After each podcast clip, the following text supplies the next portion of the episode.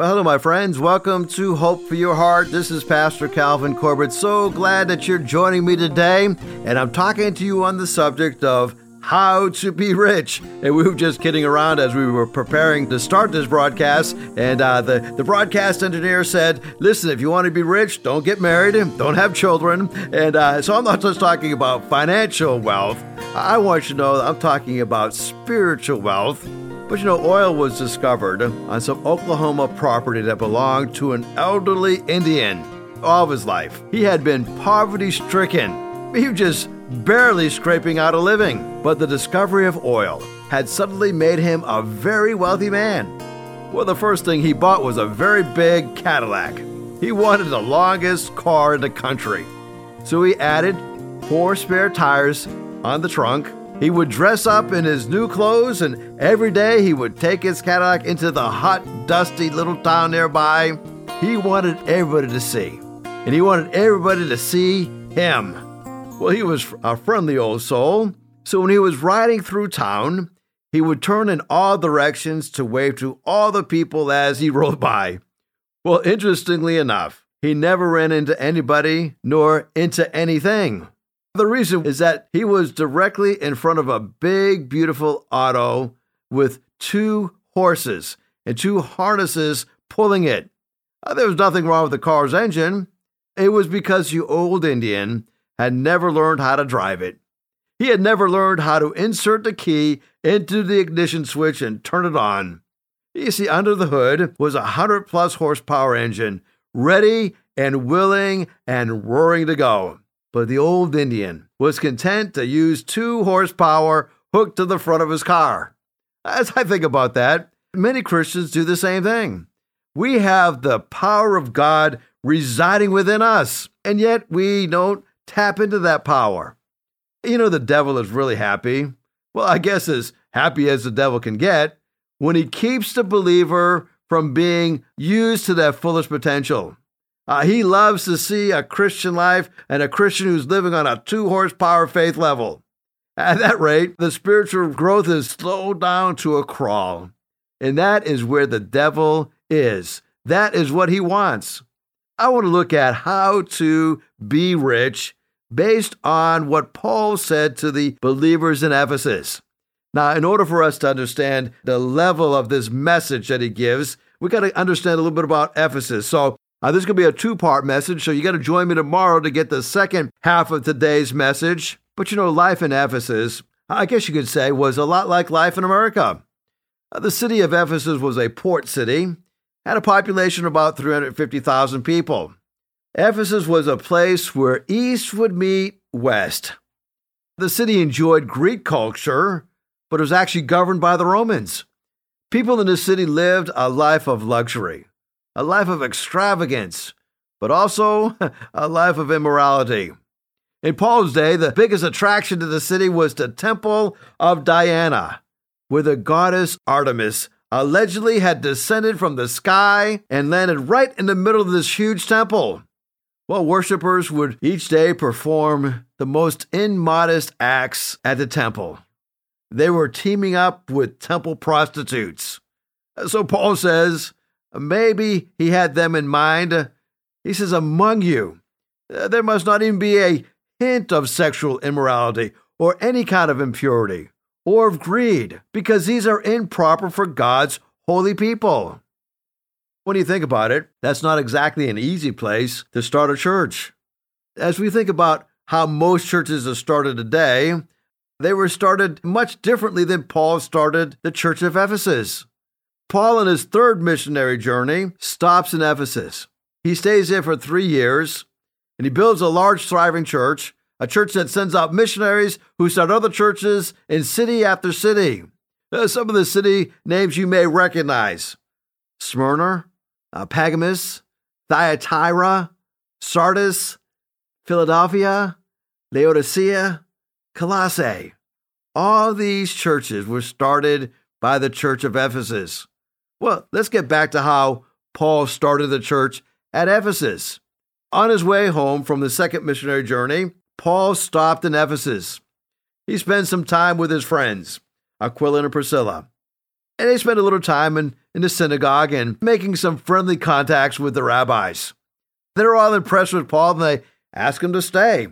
He originally says, Well, no, no, I can't stay. I got to get back to Jerusalem. It's almost Passover week. But I said, I'll tell you what, I'll come back. So, on his third missionary journey, being a man of his word, Paul goes back to Ephesus.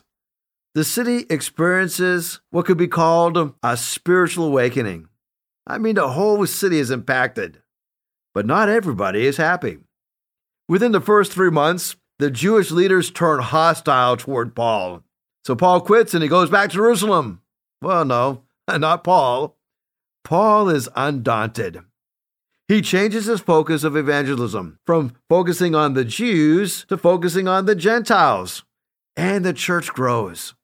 The spiritual awakening is so amazing that a bonfire is built to burn all the magic books and the cult books, and they're burnt to a crisp. In fact, Luke actually writes about the revival that started at the church of Ephesus in Acts chapter 19. This is how Luke records this revival. He says, When this became known to the Jews' honor, many of those who believed now came and openly confessed what they had done. A number who had practiced sorcery brought their scrolls together and burned them publicly. When they calculated the value of the scrolls, the total came to 50,000 drachmas in the way that the Lord spread and it grew in power. So we see an amazing thing happen. Now, one of the things that saddens me as I think about the American church, when I see churches that are growing, I don't see them growing by new converts. I see them primarily growing by transfer growth. But Paul, as he begins this church at Ephesus, it is such a revival that takes place. It is impacting the very fabric and the very social society and the very culture of that city. Now, Paul may have been put in prison in Ephesus.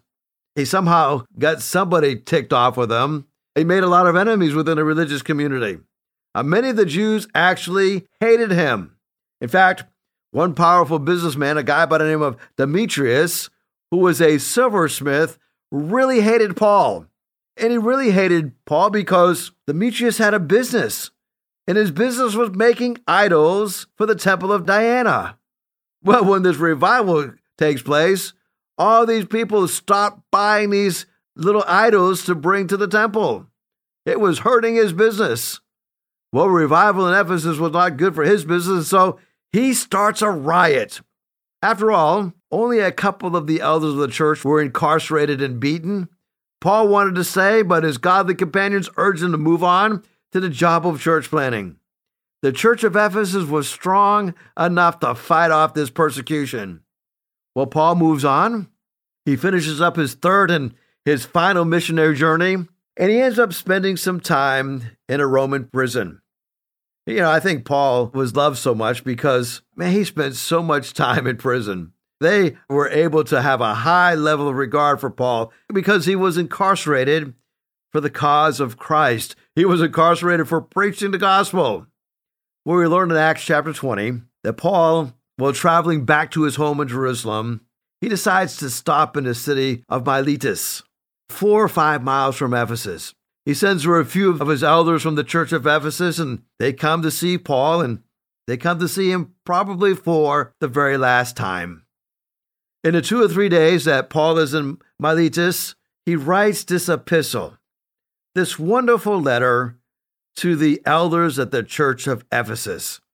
It's actually a circular letter that Paul intended to be read at all the churches. In fact, some commentators believe that in the letter, Paul left out the word Ephesus in the very first verse as the name of any church could be inserted. Eh, we could say that this letter is written to the people at, at Hickory Ridge Community Church or the people of your church. This wonderful book can be divided up into two major parts. All right, chapters 1, 2, and 3 talks about the Christian and his blessings. Chapters 4, 5, and 6 talk about the Christian and his behavior. So, part number one, Paul is writing this letter and he says, I'm writing this letter to those who are chosen by the will of God. And he's writing the fact that he's an apostle that was chosen by God, and he's writing this letter to other believers. In part number two, we can see that he's writing to the holy people of Ephesus. They are the faithful followers of Christ. And he says, May God our Father and our Lord Jesus Christ give you grace. Man, Paul loved that word grace. Grace and peace are often coupled together throughout this small epistle. The word grace is used 12 times. Paul continues by saying, All praise to God, the Father of our Lord Jesus Christ, who has blessed us with every spiritual blessing in the heavenly realms because we united with Christ. Well, I told you that today's message was how to be rich. Well, in order for us to understand how to be rich, I think we need to ask the question who gets the riches? Who gets the riches of Christ? Well, we discover that that answer is found and it's given to only those few who choose Christ. And we could say the elect, but let's explain what that means. How do I know that I'm part of God's elect? Well, it's very simple. If you select Jesus alone as your Lord and Savior, you are part of the elect. This letter is from Paul, who was chosen, but Peter says you are also a chosen people, a royal priesthood, a holy nation, a people of God's own possessions. You were chosen to tell about the wonderful acts of God who called you out of darkness into the wonderful light. So we could say that those who get the riches, I'm talking about spiritual riches, are those who are called out of darkness into his wonderful light. You know, whoever calls upon the name of the Lord shall be saved. And if you're listening to me today, I want you to know there's a place for you in the family of God. That is God's will. John 7:38 says, "Anyone who believes in him may come and drink." For the scripture declares, "Rivers of living water will flow from his heart." You know there's a place for you in the family of God. There's also a position for you. Paul had the position of being an apostle. 1 Corinthians 12 8, he says, But as it is, God has arranged the members of the body, each of them as he chose. Listen, God's got a place for you in the local church. He has got a position for you. You know, God is always hiring. The church is the place where He's always hiring people. You don't have to be on the payroll, but you do have a position. And oftentimes, I think we miss opportunities for God to use us because we think too highly of ourselves.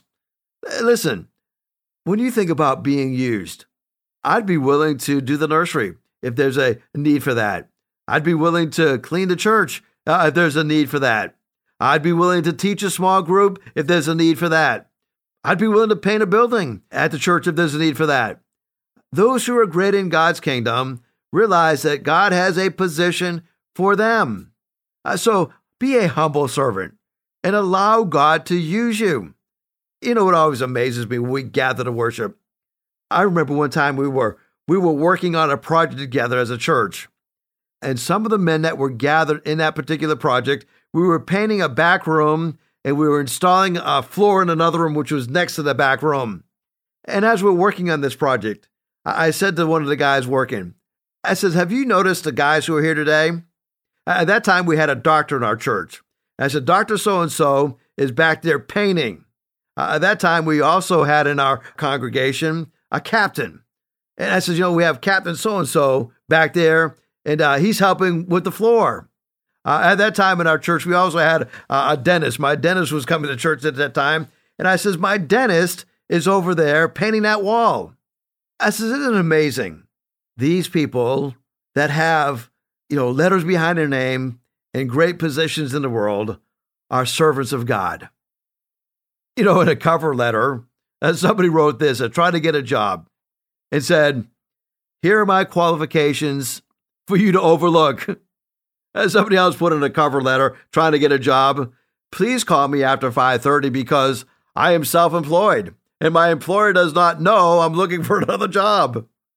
Somebody else wrote in a cover letter with their resume, my goal is to be a meteorologist. But since I have no training in meteorology, I suppose I should try stock brokerage. As somebody else wrote in their letter, I demand a salary commensurate with my expensive experience. Somebody had this on their resume. I was working for my mom until she decided to move.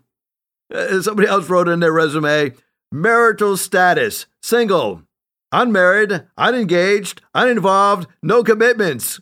And then there was a note please don't misconstrue my 14 jobs as job hopping. I never quit a job. marital status. Somebody else wrote on their resume marital status, often. Children, various. Uh, somebody wrote on their resume, reason for leaving my last job. Well, they insisted that all employees get to work at 8:45 a.m. every morning. I couldn't work under those conditions. Uh, maybe as you're looking at your life, the reason that you have not been blessed with the riches of God is because you have not chosen the riches of Christ. You have chosen something else. You see, those who are chosen and choose Christ are the ones who have his riches. Who gets the richest blessings? It's those who respond to the invitation. Look what Jesus said, Matthew 22 14. That's what I mean when I say, many get invited, only a few make it. Who are those who make it? Well, there's some common characteristics of those who make it. I think there's got to be some grit. I'm not talking about grits that you had for breakfast. I'm talking about determination. Paul says, I am writing to the God's holy people in Ephesus. And now, concerning sins in our lives, he says, they're not weaknesses. They are, in fact, strongholds. As long as we call them weaknesses, we will never do anything about them. You got to have grit, you got to have determination. Maybe a better way to explain it is this In the first century, when a young Jewish man reached the age that he was going to get married, his family would select an appropriate wife. The young man and his father would meet together, and the young woman and her father would begin to negotiate what was called the bride price. This was the figurative cost of replacing a daughter. Now, the price was usually very high. When negotiations were complete, the custom was for the young man's father to pour a cup of wine and hand it to his son. Then his son would turn to the young woman lift a cup and hold it out to her, saying, This cup is my new covenant in my blood, which I offer you. In other words, he was saying, I love you and I'll give you my life. Will you marry me? Now, the young woman had a choice. She could take the cup and return it and say, No, thank you. Or she could answer without saying a word, by drinking the cup. Her way of saying, I accept your offer, I give you my life in response. Now, when we think about that, that represents what happens to us when we become a follower of Christ. We see the symbol of communion, offering our lives to Christ because he first offered it to us. It takes some determination to be a follower of Christ, but I want you to know that it is worth it. Well, who else gets this opportunity to respond to the invitation? Those with grits, but also those with determined insight and determined holiness. Being a faithful follower of Christ. Being a holy person, one who's set apart.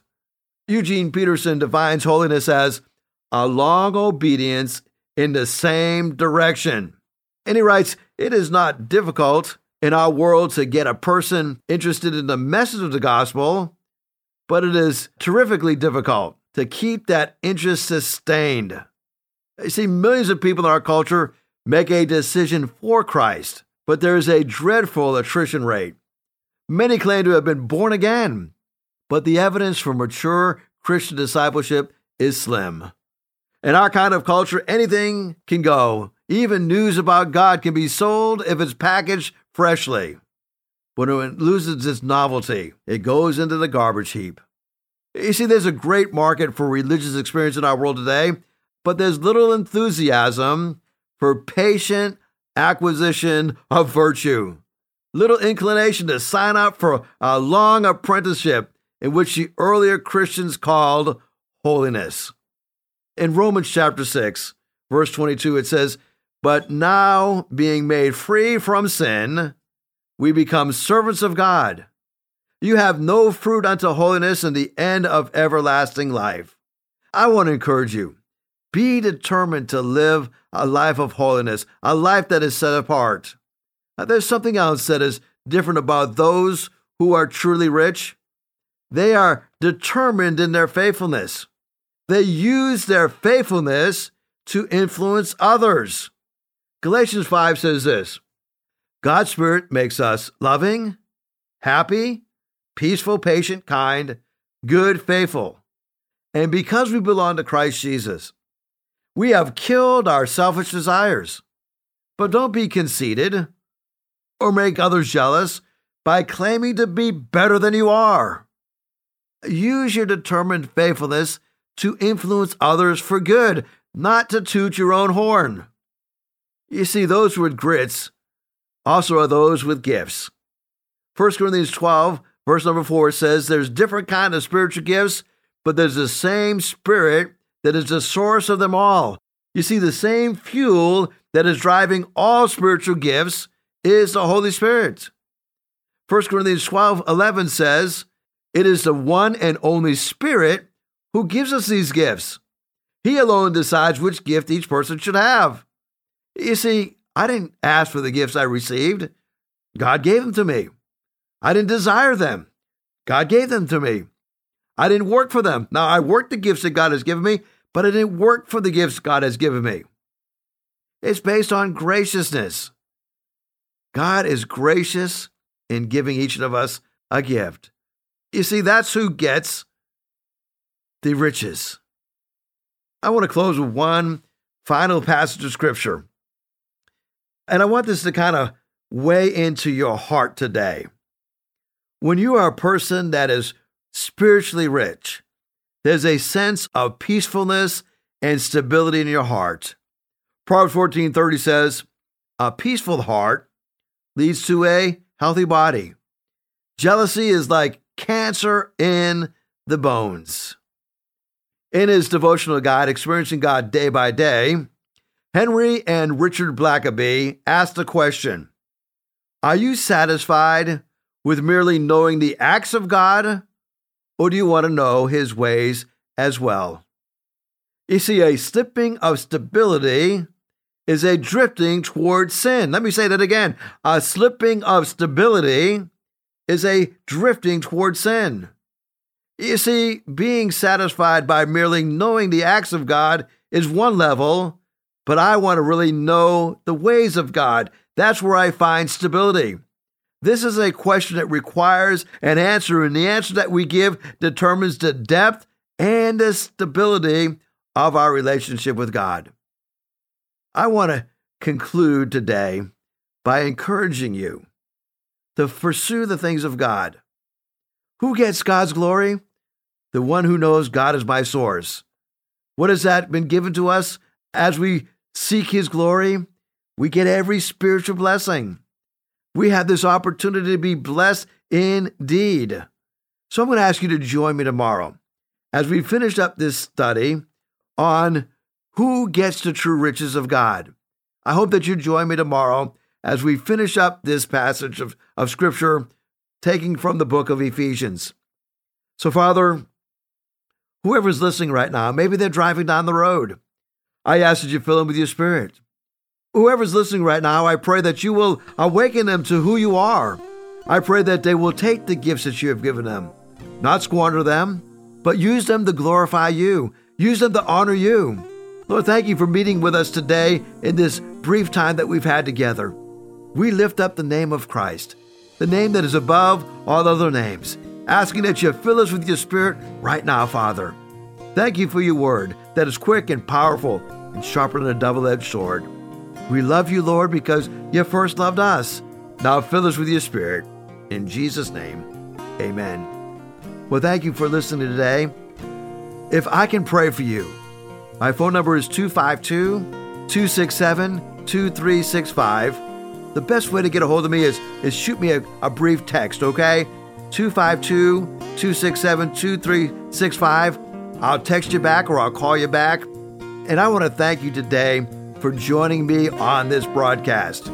Join me tomorrow as we finish up this study on who gets the riches of God.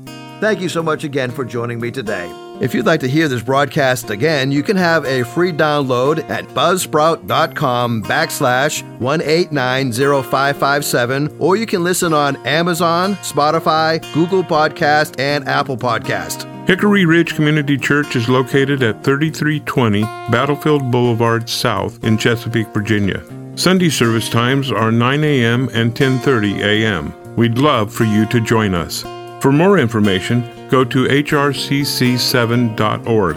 And remember, no matter what you're going through, in Jesus Christ there is always hope for your heart.